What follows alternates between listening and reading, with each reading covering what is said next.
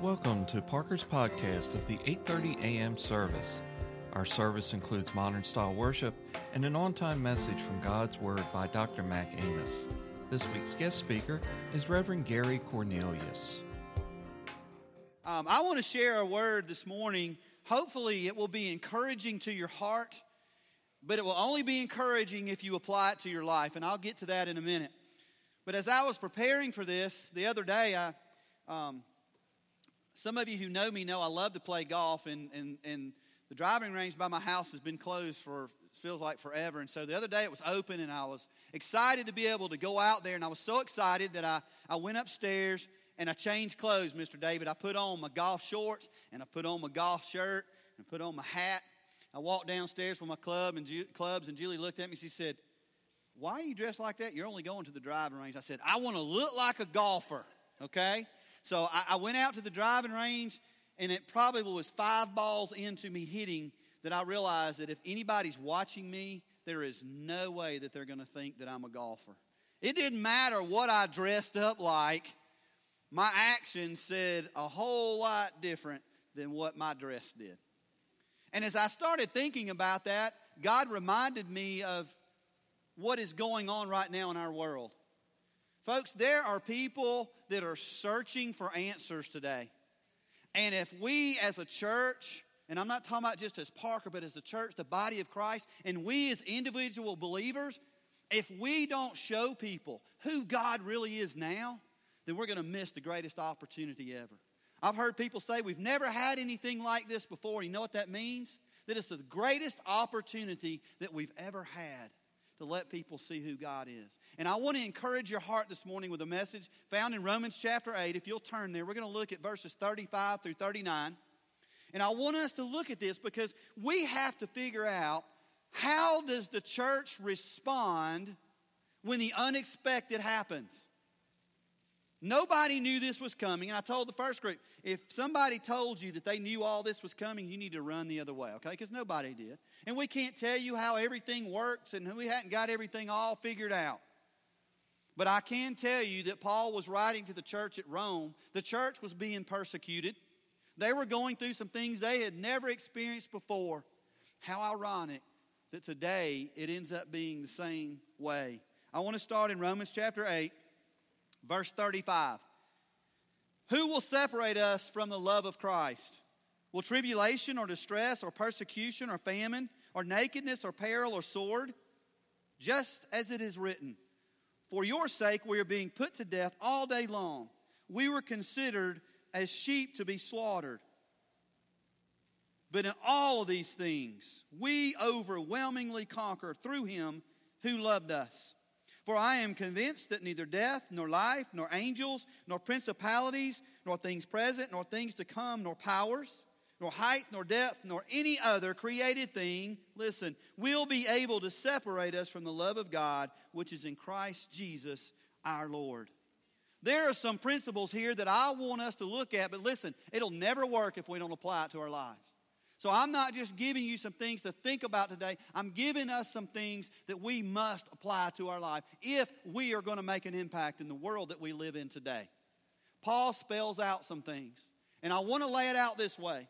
We begin this year talking about revival. We declare this year as the year of revival. But I'm going to have to be honest with you. There are some people right now who are saying, well, just pack up, go home. Everybody, we're going to pack it in for the rest of the year. Let me tell you something God has not changed His plan. There is still revival on the horizon. Revival means God's people waking up. And I honestly believe if we'll apply these, repent, these principles to our lives, that we're going to see revival really happen.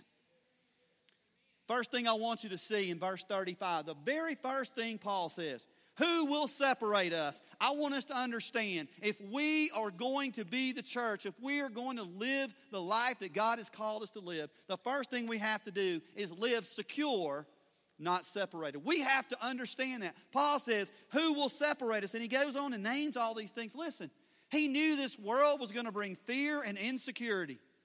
Raise your hand if you have met anybody or you've experienced yourself who, who has gone through fear and insecurity in the last few weeks. Y'all better all raise your hand because you're lying if you don't. We all have experienced that. This is all a new experience for all of us.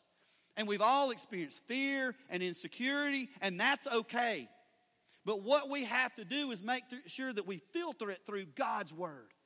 You see, what's happened today is we have become so fragile that it's caused us, to, eh, we, we've become so fragile in our security that it's caused us to lose that secure security because we're depending on things, not God. All of those things that we were secure in have been taken away or changed around, and we don't know how they're going to be. But Paul points out that we can be secure, that we're not separated. Psalm 20, verse 7 says this Some tr- trust in chariots, some in horses, but we trust in the name of the Lord our God. Now that sounds like a powerful verse, and it is if we live it. But the question that God put into my heart to me and hopefully to you do I believe that? Do I really believe that? See, Paul was talking to the church at Rome, and in that day, the Roman army was the most powerful, and the symbol of power were the chariots and the horses. And he pointed out that some trust in chariots, some trust in horses, but we trust in the Lord our God. But if that's not real in our life, then we're not going to be secure. Hebrews 13 8, Jesus Christ is the same yesterday, today, and forever. I've heard people saying that, you know, God didn't get surprised, and He didn't. God hasn't changed. But did we get surprised? Are we taken off task? Have we lost sight of the reality of what's going on? And here's how that happens John 10, 27 through 30. This is not going to be up on the screen, the reference will be, but I just want you to listen to this. Jesus was talking to his disciples when they were facing insecurity. They weren't sure what was going on, they weren't sure what was happening. John 10 27. My sheep hear my voice, Jesus says, and I know them, and they follow me. And I give eternal life to them, and they will never perish, and no one will snatch them out of my Father's hands. My Father who has given them to me is greater than all, and no one is able to snatch them out of the Father's hand. I and the Father are one. You see, when we start losing that security, when we start losing the understanding of what's going on, this spells out what happens. You see, we start listening to the wrong voice. We have to be listening to the right voice if we are going to experience security. If we're going to be able to live a life secure, not separated, We've got to be listening to the right voices. Jesus said right here, My sheep. Jesus made it very clear. Look, if you belong to me, then you belong to me, and no one will get you. No one can take you.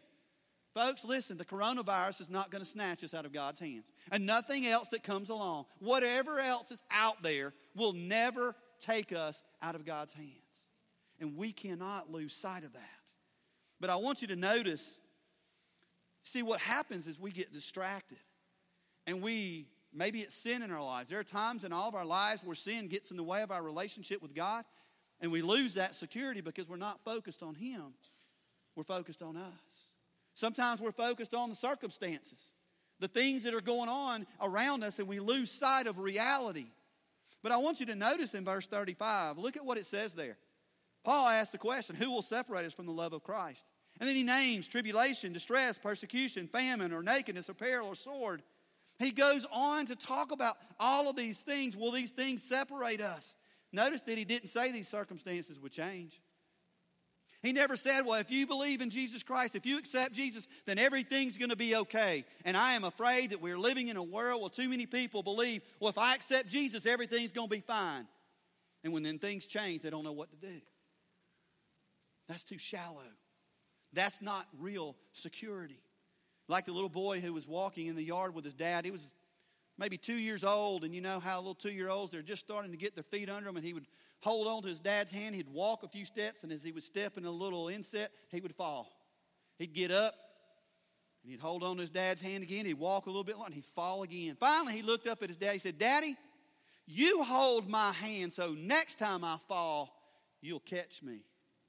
And, folks, that's where our security is. It's not anything that we've done, it is God holding on to us. The key here is that He is holding on to us. Listen, no matter what, if you have a relationship with Christ, no matter what, you will never be separated from God. Never. That's the first principle that he lays out. The second one is this, found in verse 37. He says, But in all these things, we overwhelmingly conquer through him who loved us. Paul says, Not only are we secure, not separated, but we are conquerors, not conquered. We are winners, not losers. But that is a, an, an, offensive term. Okay, militarily speaking, Paul is saying we're not running backwards and holding up the shield and trying to dodge. We are running forward. If we are not trying to impact this world today, guess what? This world is impacting us. And we have that choice. But too many times in our lives, we live just the opposite. A verse I hear all the time. I love sports and, and, and growing up and, and, and listening to speakers come, and I still hear it today. Probably the most popular verse used in sports today is Philippians 4.13. I can what? Do all things through Christ who strengthens me, right? So how come, if that verse is true, that we live our lives too many times like we're losing? That's one of the things God has laid on my heart. Gary, if you really believe this, then why are you living like you're losing? There are two things that will keep us from living the life of a conqueror and living like we're conquered. The first one is discouragement. Discouragement takes place when we forget how we're supposed to live and we begin to focus on what is wrong in our lives instead of our purpose. You see, folks, listen to me. God has not changed his purpose for you. God has not changed his purpose for me. The virus did not change all of that. Whatever happens in this world will never change God's purpose for you and me. Do you realize that? But when we lose sight of that, and when Gary starts focusing on what's wrong in his world and how poor little me is, is, is facing some tough circumstances, or when things aren't going right, guess what? I begin to get discouraged and I lose confidence. Jesus was talking to his disciples about that very same thing, and he said this in John 14 1. Do not let your heart be troubled. You believe in God, believe also in me. That word believe means to trust. It doesn't mean here with your mind, it means with all that you are. And he said to his disciples, You got to trust. So we get discouraged when we start focusing on what is wrong instead of our purpose. But also, our perspective will impact whether we're living like a winner or living like a loser. I was reminded of that this past week. Many of you know my father passed away on Monday, and I had the, the wonderful opportunity to be able to preach his, his homegoing funeral service on Wednesday, and I got to share the gospel. My dad told me years ago, son, when you do my funeral, you better preach the gospel. So I, I did the last thing I could do. I obeyed my father one more time. But you know what? It was so refreshing to be able to tell people about my father who lived the life, the example that I got to see. But I was reminded of something. My dad's favorite thing to do in life was his jail ministry. His jail ministry started because of something that he experienced in his life. He was working in an industry and discovered that, that two of his superiors and one of his partners were stealing money. And he had to confront them, he had no choice. And they were confronted, they confessed. I, I can remember the FBI literally coming to my house to talk to my dad about what was going on. Those three men went to prison because of what, it, what they had done. But you know what my dad did? He started a jail ministry, and he led two of those men to Christ because of that. And so that was his heart, and I watched how he turned something that, that could have been bad and turned it into something very godly. But the first time I ever went to the jail with my dad, I'll never forget. We went down there, and, and they put us in a six by six cell. I guess it's not like I stepped it off, but it was about that big. And this guy came in, one of the one of the prisoners. He was six foot six, and I'm not exaggerating. And I thought, oh my Lord, please, let's, you know, Dad's going to read a verse, pray for him, and we're going to be out of here. Well, he walks in the door. They shut the door behind you, so it's my dad, myself, and this guy who's six foot six. He could have picked up both of us and thrown us through the bars.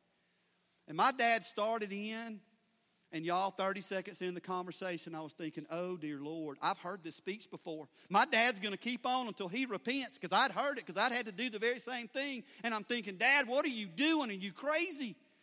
My dad went in and started on all this stuff and, and read scripture to him. Yeah, man, that guy, he did end up repenting.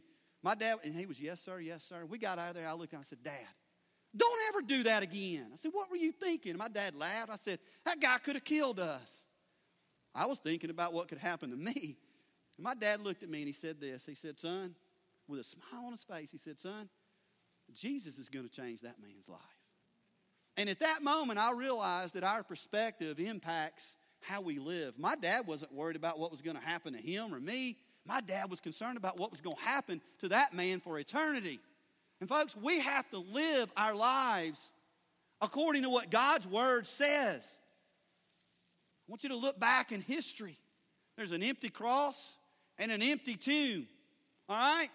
If those things have happened, if Jesus has already done that, then we win, right?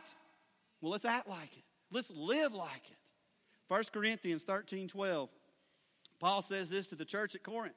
For now, we see in a mirror dimly but then we will see face to face, talking about eternity. Now I know in part, but then I will know fully, just as I have been fully known.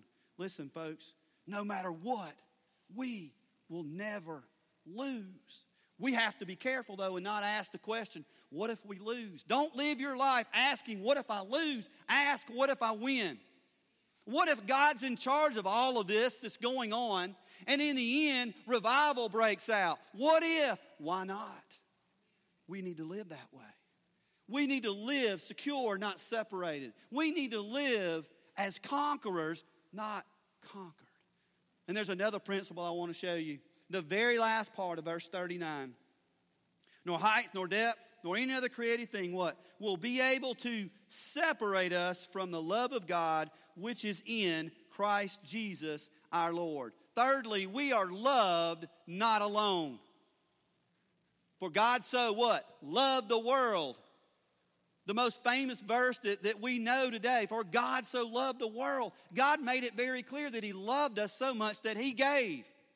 He loves us. There are so many people today who are struggling with being alone and left out and afraid.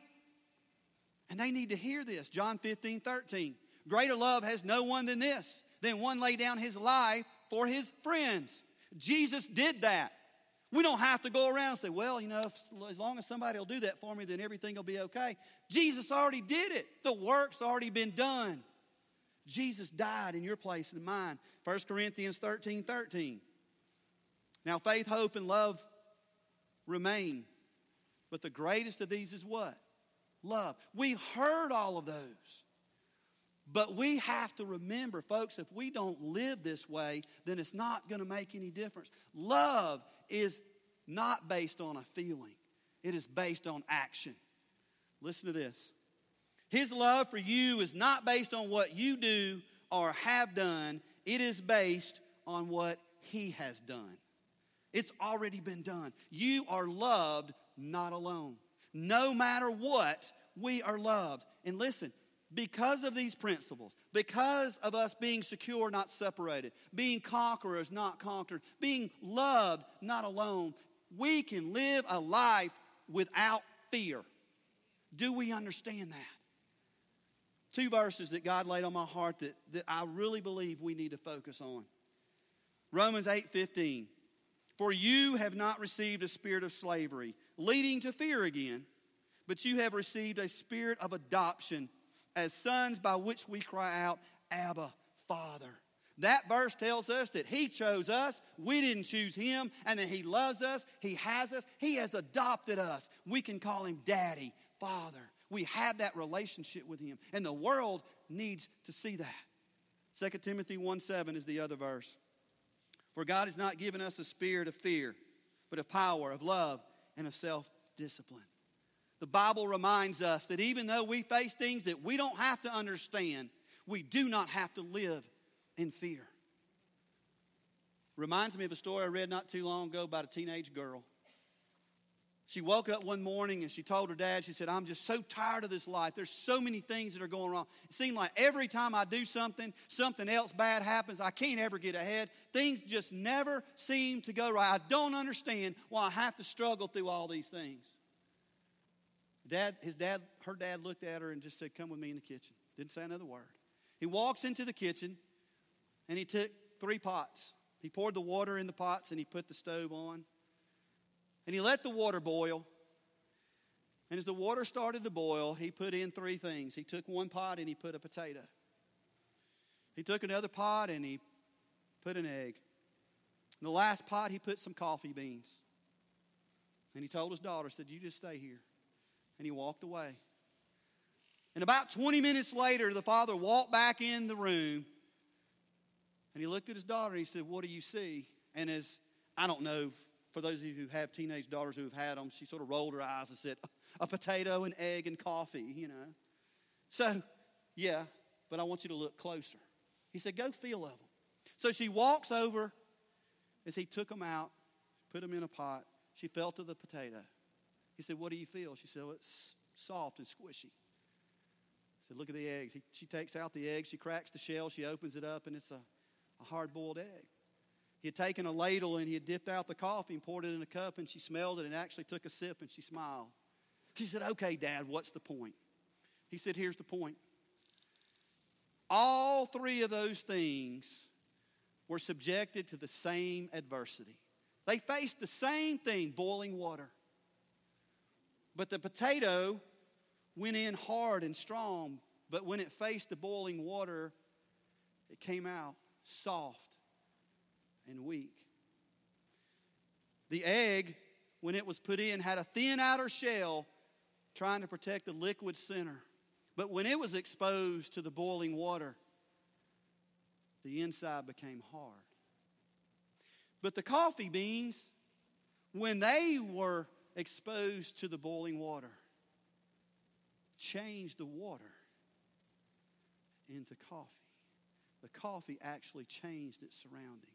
And he looked at his daughter. He said, Now, when you face adversity, which one are you going to be? The potato, the egg, or the coffee beans? And I share that illustration this morning because, listen, nowhere in, the, in, in God's Word do you see where God said we're never going to face tough times. He said you will face tough times, but you will prevail. And we cannot lose sight of that. Listen, I asked you in the beginning has God forgotten about revival? No. The question is have we forgotten about it? God can still take all of the things that are going on and turn this world upside down. And you know what? He wants to because He loves us. So the question today is are we operating out of fear? Are we operating out of faith? You are secure, not separated if you have a relationship with Jesus. You are conquerors, not conquered if you have a relationship with Jesus. And you are loved, not alone if you have that relationship. That concludes this week's message from Reverend Gary Cornelius. Additional sermons and reference materials are available from our website at parkermemorial.com slash sermon dash series. Jesus said, I have told you these things so that in me you may have peace. In this world you will have trouble. I have overcome the world.